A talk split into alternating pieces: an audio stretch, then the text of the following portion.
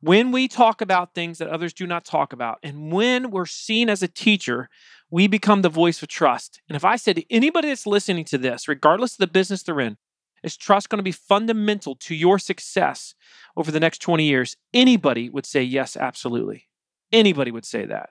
And so, if that's the case, well, then what are we going to do about it? Are we going to fight to become that trusted voice? Or are we going to allow someone else to become that voice? I refuse to allow that.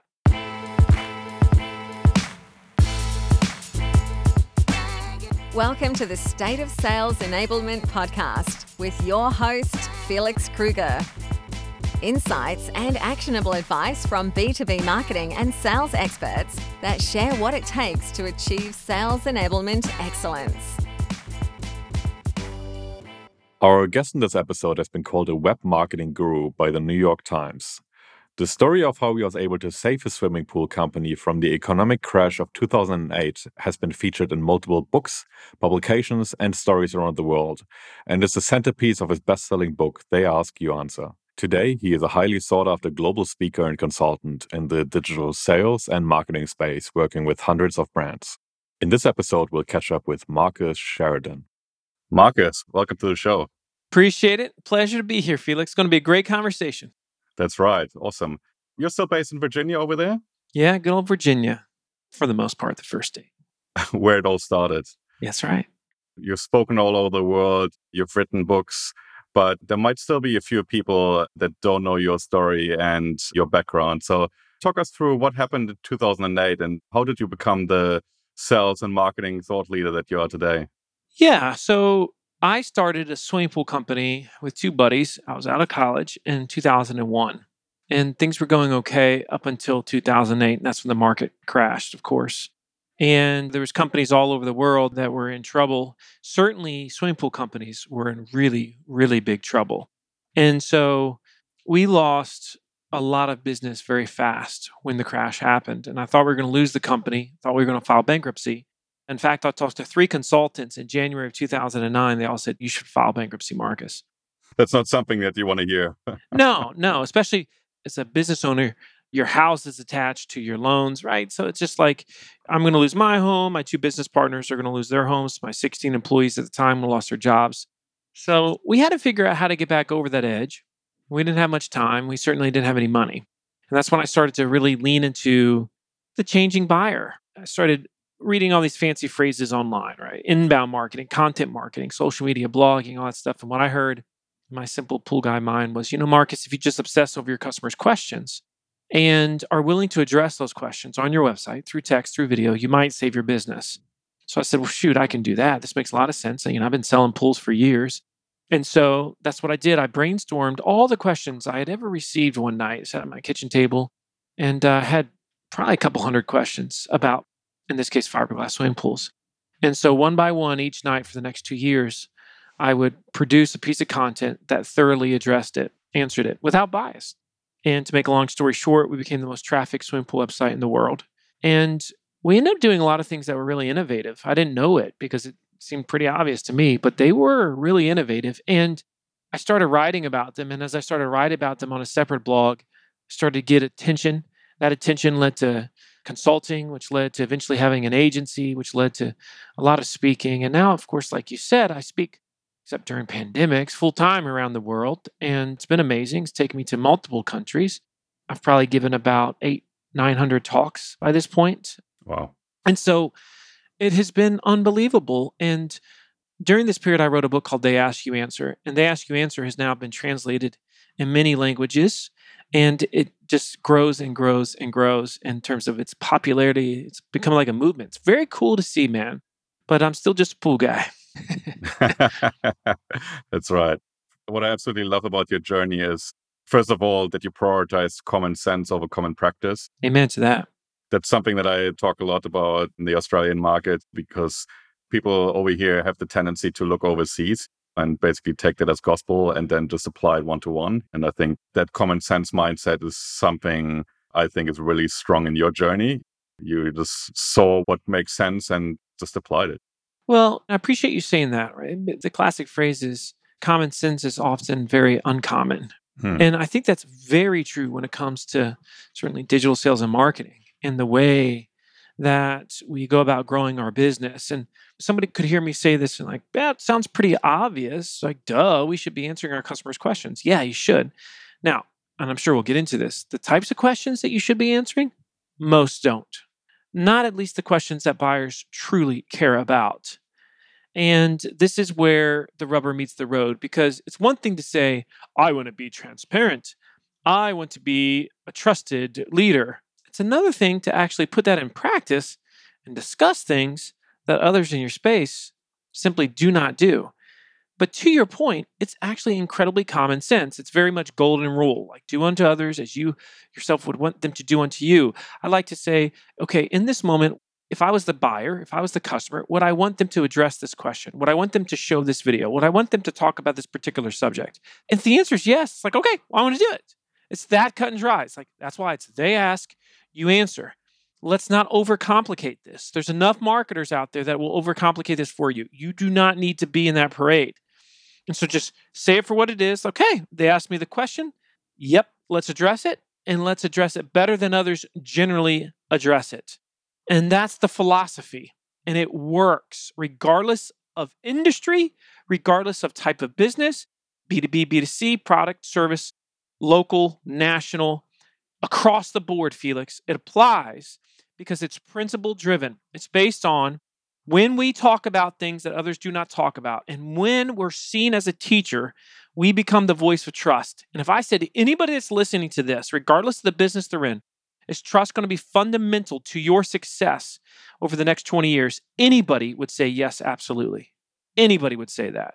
And so, if that's the case, well, then what are we going to do about it? Are we going to fight to become that trusted voice? Or are we going to allow someone else to become that voice? I refuse to allow that. Refuse. And that's the philosophy. Yeah, that's awesome. Then the other thing that also really jumped out at me in your story was how well you executed, and it was all about the execution. And in your book, you mentioned one anecdote of you actually teaching competitors in the pool space on how to actually implement your principles and to become better marketers and salespeople. But hardly anybody, if anybody, really implemented as you told them. So I think the fact that you have taken what you've read, I think it was on HubSpot, used mainly as a resource. It's where it started. Yeah, it started on HubSpot's site, and that's really where the impetus began. And it all just started to click for me. But to that point, Felix, it's like you really can take a horse to water, but you can't make it drink. And I teach this stuff to so many businesses, but before I taught it to the world, I taught it to the pool industry. I've taught over a thousand swimming pool companies how we became the most trafficked swimming pool website in the world, how we became the fastest growing manufacturer of fiberglass pools in the world, how we became the first franchise business where we have franchisees for swimming pools all over the US. I mean, we were first to do all these things, and it happened because of this philosophy, yet most won't do it. 99% haven't done almost any of it. And it goes back to that point. You can take a horse to water, but you can't make a drink. People are going to listen to this podcast whenever they listen to it. The large percentage will not take action on what we say. And that's a tragedy, but it's truth. It's truth. Yeah. So for the 5% of you that are listening that are ready to take action, then I'm going to give you some tips here. I'm sure we'll hit them that are going to allow you to literally run and blow by the marketplace and be truly seen as the trusted voice within whatever industry you're a part of. Yeah. To help organizations understand where they are in their sales enablement journey, Kruger Marketing has created a tool called the Sales Enablement Score. The Sales Enablement Score features a 20 question survey focused on the disciplines high performing organizations have mastered according to leading industry research. Our algorithm calculates a score that indicates how much room for improvement there is for your organization. To calculate your sales enablement score with this ungated and anonymous tool, visit salesenablementscore.com. That's salesenablementscore.com. And speaking of industries, cynics might say, okay, Marcus, you did this with your swimming pool company, but like I'm running a high tech, high ticket B2B technology business and it's a very different industry and it won't work for me. What do you tell those people? The biggest problem with the B2B space is they actually think they're special when they're not. Mm. And the quicker someone recognizes that within that space, the better off they are. What's funny about it too is many in the B2B space are actually B2B to C anyway. What I mean by that is you take like me as a manufacturer, I sell to pool dealers, they own a pool business. I didn't always do that, but that's what happened because of the ask you answer. But I'm also selling to the end user, that consumer in the end, because they're putting my shell in their home. So it's a B2B to C company. I have a marketing agency, about 70 employees, and it's purely service based consultative service that we offer. The way we sell, the way we market does not change, does not change. And I will never understand for the life of me, Felix, why we're so obsessed with hearing truth and principle based information and then trying to find ways to see where the flaw is or how it doesn't apply when definitively it does. And if it's okay with you, let me give an example. Yep. So, one of the major points in the book, and daggone, if you're listening to this and you're B2B, please lean in right now. One of the major points of the book is there's five fundamental subjects that every buyer wants to research before they engage a company. Five things that we want to know so as to feel like we've done our research. What are the five? We call them the big five. Big five are, as buyers, we want to know number one, how much is it cost, rates, general pricing, etc. This way we can define value in the marketplace. Number two, we want to know what is wrong with it. In other words, how could this decision go wrong? How could it blow up in our face? What are the drawbacks? What are the potential issues, etc.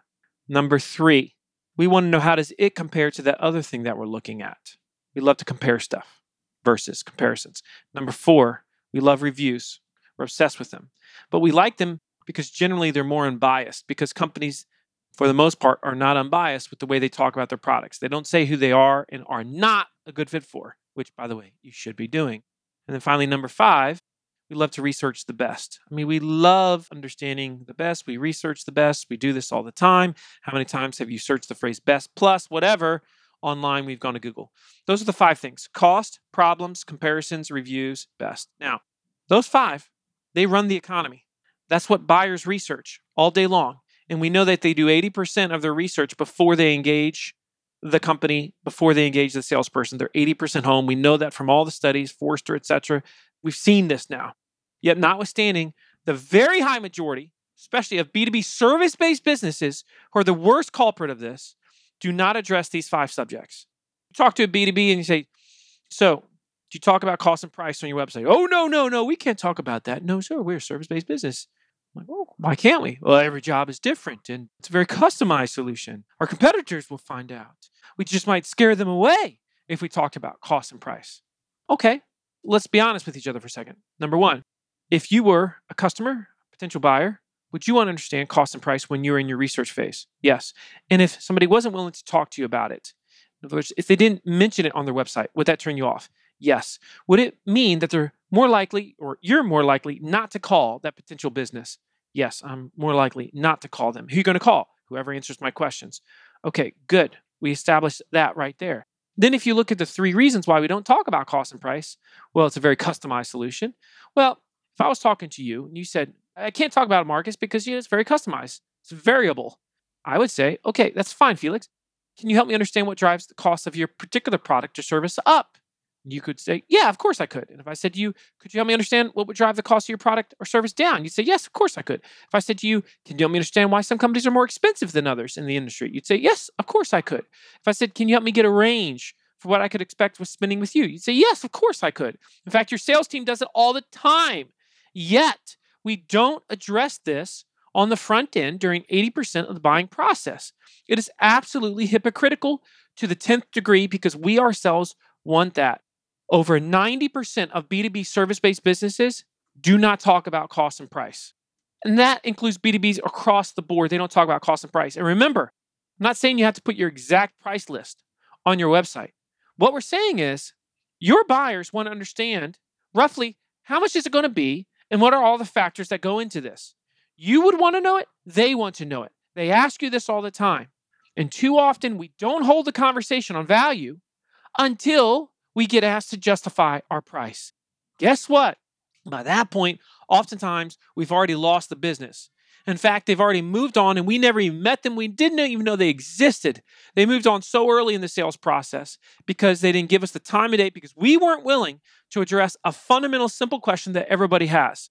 I've helped B2B companies all over the world address cost and price on their website. The number one piece of content for over 90% of the companies I've worked with, clients I had, and there's hundreds, the number one lead producing content, revenue producing content has to do with cost and price. It is inarguable if you look at the data and the numbers. Yet, still, the majority of people listening to this right now are going to make up reasons as to why they can't talk about cost and price on their website. And that's sad. you should be sad if you're listening and you don't do this. Seriously. You should be. That's right. I mean, that's also something that you say in the book. Even if you don't want to mention specifics about the price or provide a calculator, the least you can do is to at least discuss the factors that impact price. Yeah. Let me give an example. So, as a B2B marketing agency, there's lots of cost questions that people might have for us. So, let's say somebody is interested in HubSpot. So, if I looked at the big five for HubSpot, which is software as a service. Number one, what is the average cost to implement HubSpot? Number two, what are the potential problems and drawbacks and disadvantages of HubSpot? Okay, that's the problems one. Number three, how does HubSpot compare to Marketo and Pardot or any of these other ones that it compares to? Number four, all about the positive and negative reviews of HubSpot. Number five, what is the best marketing automation platform for schools or for small businesses or for you pick whatever that niche is. I just did a really quick example. Those are the big five right there. Underneath each one of them, there could be multiple. There could be tons of best based questions for HubSpot, depending on industry and depending on application and situation. Could be tons of comparison based questions. But these are the questions that buyers, customers, people that are actually going to spend money want to know. And the problem is, most company, they do quote content marketing, and it's fluffy as heck. It is not buyer driven, it is not customer driven. It's fluffy stuff that the sales team never hears, but yet the marketing team is producing it and they're thinking it's going to produce leads.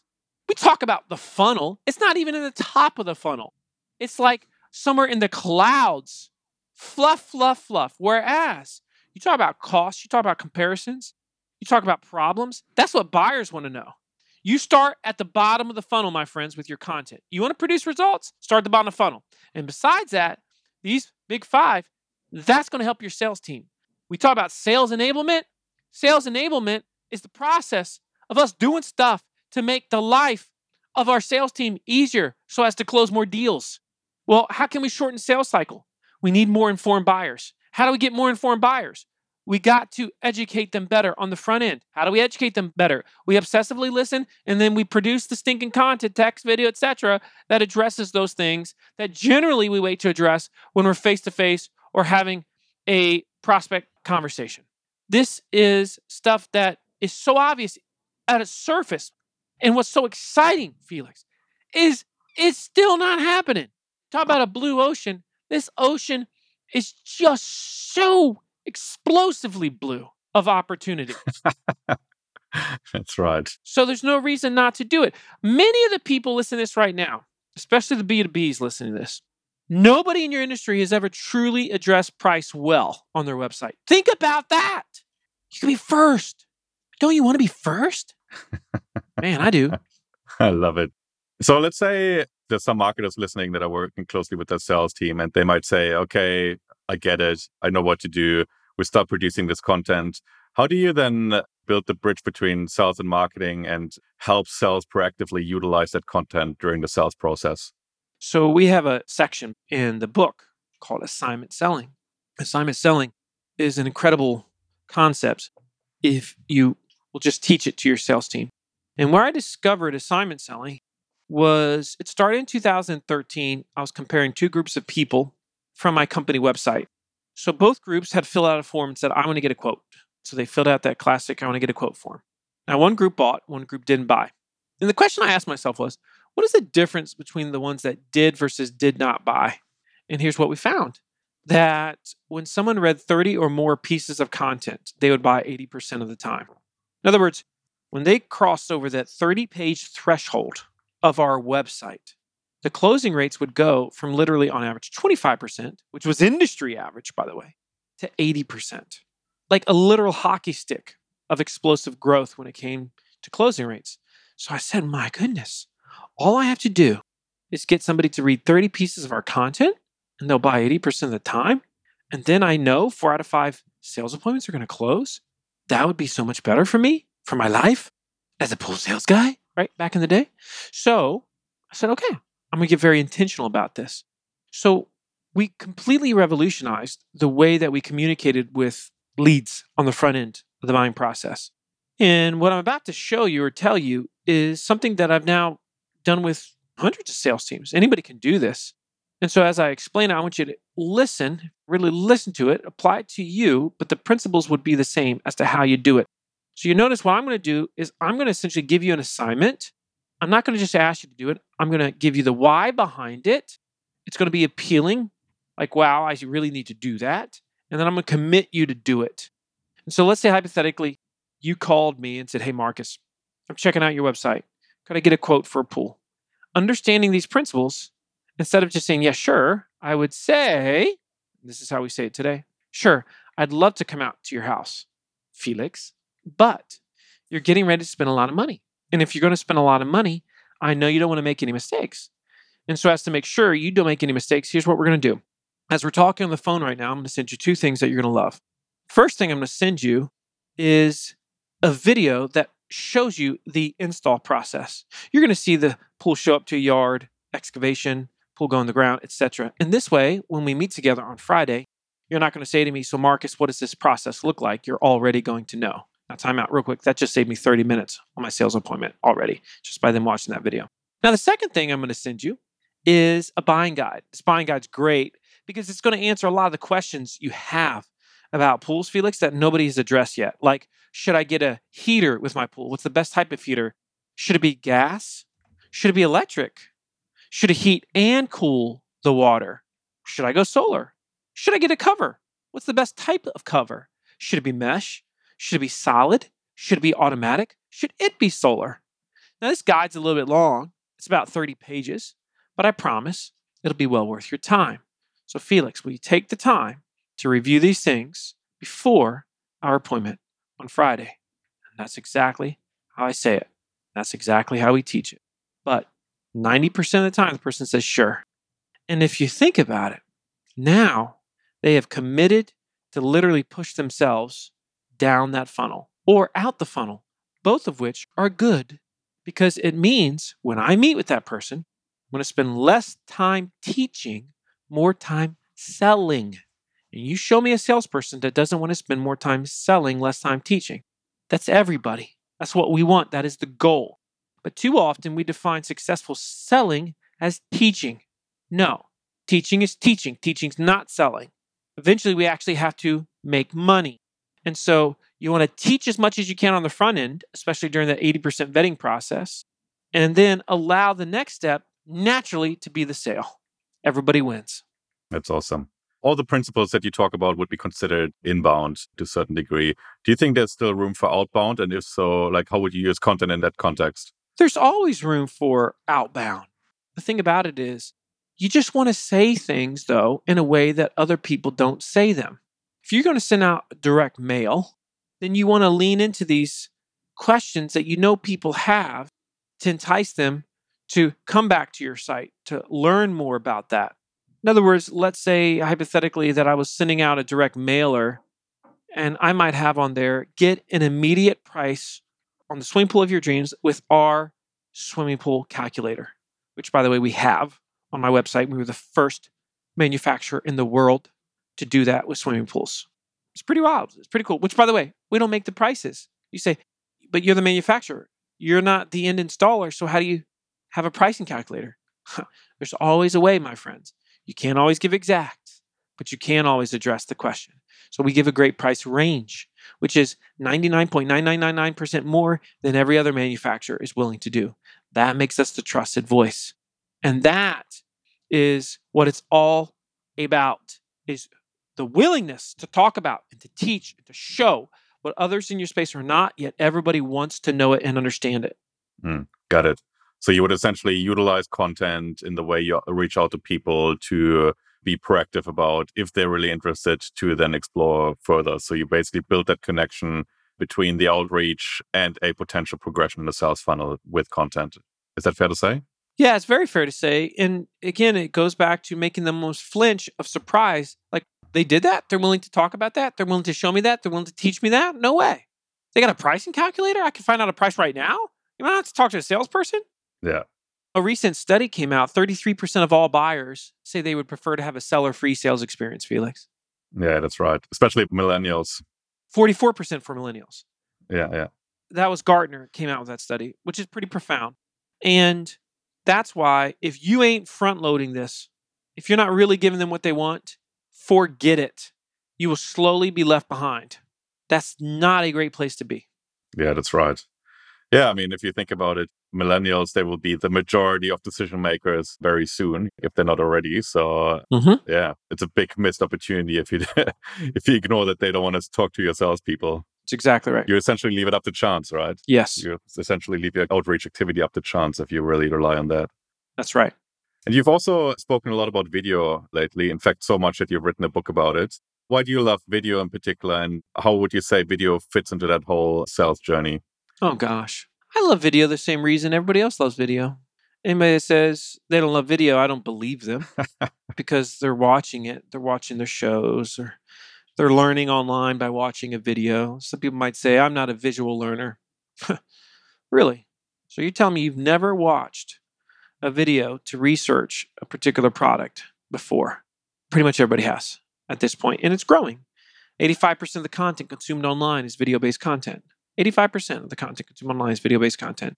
And there's just magic behind what we can do with video. I think there's magic behind text too. Text isn't dead, but in terms of where we're trending, where we're going, we better become great with video. And we can't just sit back and write articles all day and think that that's going to carry the day in terms of really helping our buyers feel like they can see the thing without holding the thing. It's almost like can they do the test drive without being in the car? And that's what video gives us the capabilities to do. And most companies resist it, which again is ridiculous because that's denying what we ourselves are saying we want.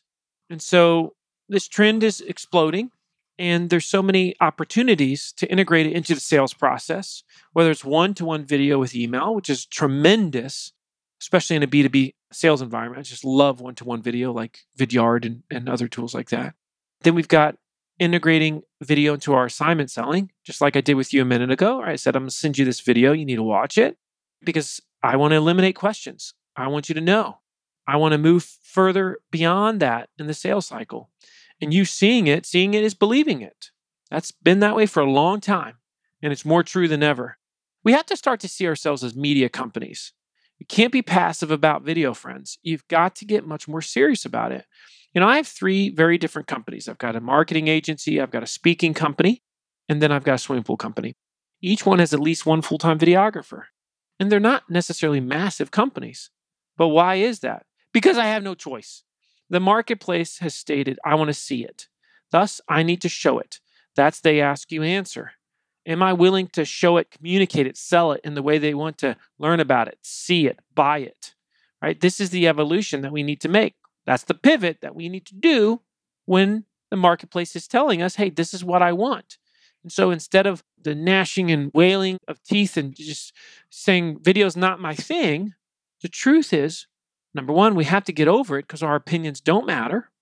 The only thing that matters is the opinion of the marketplace. At least anybody that's been in business any period of time understands that very fundamentally. And besides that, most people are much better at video than they give themselves credit for. They just haven't learned how to be good on video.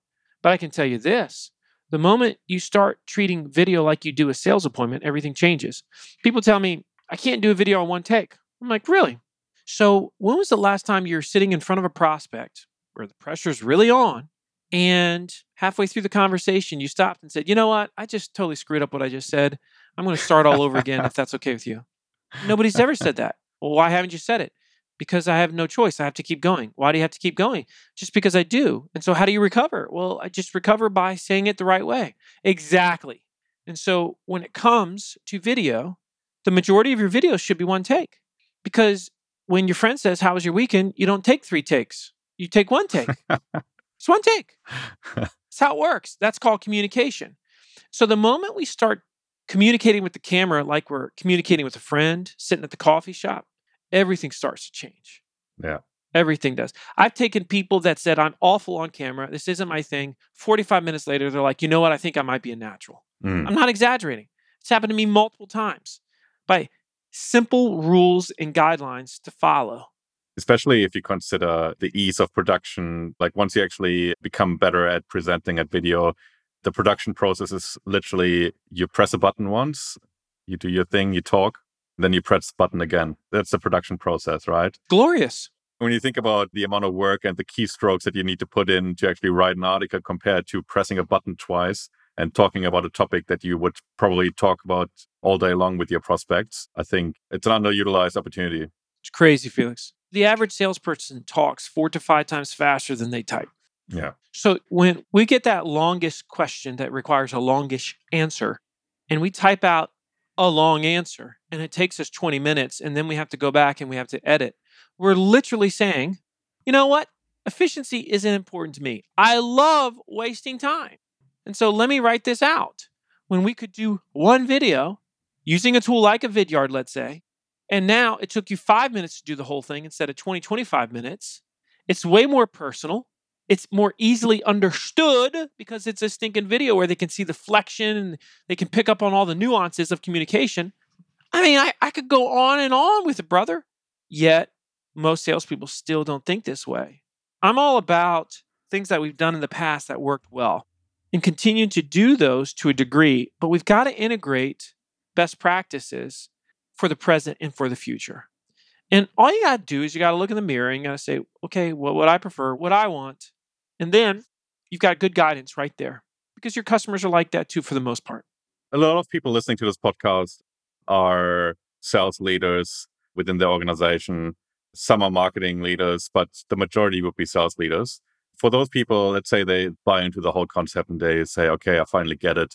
I want to utilize content better in my sales process. How do you think they should approach that conversation with their marketing counterparts to actually make it happen? Yeah, it's a big deal. I call that really the makings of a revenue team because the revenue team is the big umbrella, and underneath that is sales and marketing. And we have a big problem of silos, of course, in organizations all over the world where sales and marketing are not communicating, which is tragedy. Marketing should be coming to sales saying, What are the biggest questions, issues, worries our customers have? What are you having to combat? Because that's the content they need to be producing. That's where they should be starting anyway. And sales needs to be involved in the marketing editorial calendar planning, and marketing should be at sales trainings. If they're not attending each other's meetings, then there's misalignment and a poor culture of sales and marketing alignment within the company. Too often they're not meeting together, and no single individual from one attends the others. That's very, very problematic. Then what needs to happen is sales needs to have influence on the subject matter itself when it's produced. Really, sales generally should be the ones that is producing a lot of the content. Now, not necessarily writing it, but should be interviewed by the marketing team. And because they've got their boots on the ground, they're the ones that are hearing the questions all the time. They're the ones that are answering them more than anyone else. So it's either sales or engineering, but somebody's got to answer the questions. Usually, your best subject matter experts, at least on the surface, should be your sales team. So they should be involved in the content production process. Remember, we're much more likely to care about and share about that which we help create. But if we don't help create it, if we have no involvement in the creation process, well, then there's a very good chance we're going to be aloof to it and never integrate it into our day to day. Whereas if I helped create it, now I feel a sense of ownership. I'm going to want to share it myself. I'm going to want to utilize it with my customers. And they're going to see me differently. And I know that. So it's going to help me quite a bit. It's going to help me quite a bit. So you also have to take the time, though, to teach your sales team how to integrate this into the sales process. You can't just produce some content and say, go. They got to know where to go for the content. They need to be updated on the content that has been produced, the problems that it solves, maybe the applications of when you would use it. And then consistently, sales managers should be working with them so as to ensure they're looking for ways, again, to integrate it into the sales process. You say, it sounds obvious. It's not obvious because what will happen is you'll hear just completely poorly communicated sales messaging. Salesperson's talking to a prospect. Salesperson says, Well, by the way, I'm going to send you a video. If you get a chance, check it out. That's a fail. They almost did nothing right, other than the fact that they mentioned, Okay, I'm going to send you a video. They didn't say what it was about. They didn't have any teases. Here's some of the things that you're going to learn about, stuff that you haven't already learned. They didn't get a commitment that the person would watch it. Those are the techniques that need to be practiced when it comes to something like assignment selling. You need to have within your sales team, too, a couple of champions that embrace this. A couple champions embrace one to one video, a couple champions embrace using content in the sales process. Now, all of a sudden, they start to share their success stories, and everybody else wants in on the action. Salespeople are inherently resistant to change, they're also inherently competitive. And so, if they see one of their peers crushing it because of the fact that they are doing digital selling at a higher level, well, then they're going to say, maybe I want some of that action. That's how you can promote some real change. That's awesome. And have you witnessed organizations going through that change? Have I? Good grief. I mean, this is what I do. This is what my agency does. For two years, this is what we've been doing. And a lot of this was sped up because COVID forced video based selling on so many salespeople. Of course, I've written a ton about that. I've done entire conferences on virtual selling. There's a lot to that. But the huge mistake that was made is, like I said, a lot of companies said, uh oh, we can't meet face to face in person with the prospect. So everybody needs to start doing video sales calls. And what we clearly found is just because somebody's good at sales doesn't necessarily mean they understand how to run an effective video sales call. So that's something that has to be addressed, has to be taught, and then you can start to see, wow, I can be extremely effective over video. But they got to get the best practices and principles. What are some of the tips you can share around running an effective video sales call? So, an example of this would be when you are talking to a group of decision makers on a video sales call, you should never ask an open question to the group. Of course, you say, Well, I thought I was supposed to ask open questions always. Yes, but you ask open questions to individuals not to the group. Because the moment you ask a question to the group, what happens? Potentially you got awkward silence. Potentially two people speak over each other or more. Oftentimes, one person will start to take over the call, the alpha, and everybody else will slide away into the shadows. And so now we haven't elevated all voices. Great sales professionals elevate all voices that are on every call so that all decision makers feel heard, feel understood, and are, for lack of a better term, impressed by, attracted to that salesperson because of their skills, right? They say, wow, I like this person. I want to work with them. They took the time to hear me out, to get to know me. And so know, let's say you've got Jenny, James, and John on a phone call, and you're starting that video call. I might say, So, Jenny, what's the most important thing in your mind that we covered today? And John, what else would you like to add to that? And James, do you think there's anything else that we missed? That's flow, flow of conversation, no dead spots. And awkward silence in person and in boardrooms oftentimes can be a fine thing because it means everybody's thinking. But awkward silence doesn't translate to video sales calls nearly as well. and so no. you want to be able to promote that flow. The way you promote the flow is controlling it by the nuances of what you do. So you ask questions using people's names. You do not ask them to the group. That's just one tip. There's many others that I teach but they're incredibly effective. And I've taught massive sales teams how to do this, and it works. That's awesome. Yeah, I love the awkward silence bit. I think in person, you've got that certain tension that actually adds to the experience. But as you said, like on a sales call, it's more a question of somebody turning the microphone off and not being interested. That's correct. We spoke a lot about the principles of they ask, you answer, and actually answering questions that your customers would already have. But what about that thought leadership content about the topics that are on the horizon that are not just on the customer's agenda that can potentially also set you apart from your competition? Like, what about that sort of content and how would you utilize that? Fundamentally, anything that allows you to put your stake in the ground, express your thought leadership, your opinion on something is very good. Sometimes, to your point, you should be bringing up things that they haven't thought to ask, but they should be asking.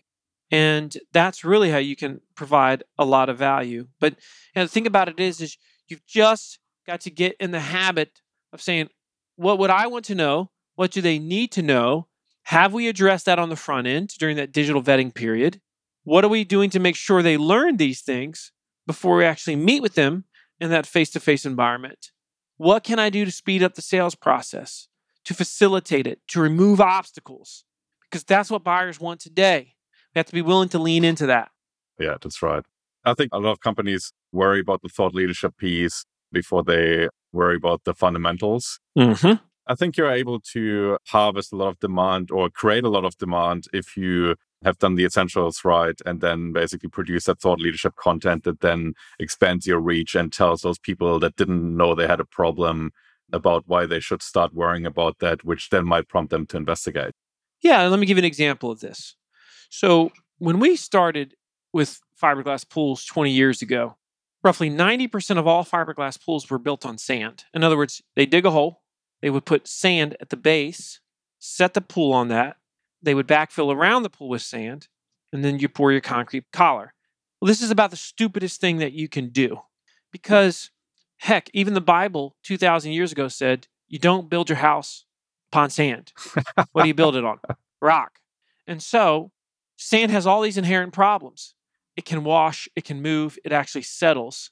And so, when you're putting a massive pool on it with water, we've had many situations we would see where, let's say you tore a deck off of a pool at some point, like the concrete patio around it, and you would see the concrete patio was hanging in the air. It wasn't sitting on anything because the sand underneath of it had settled. That backfill had settled over time.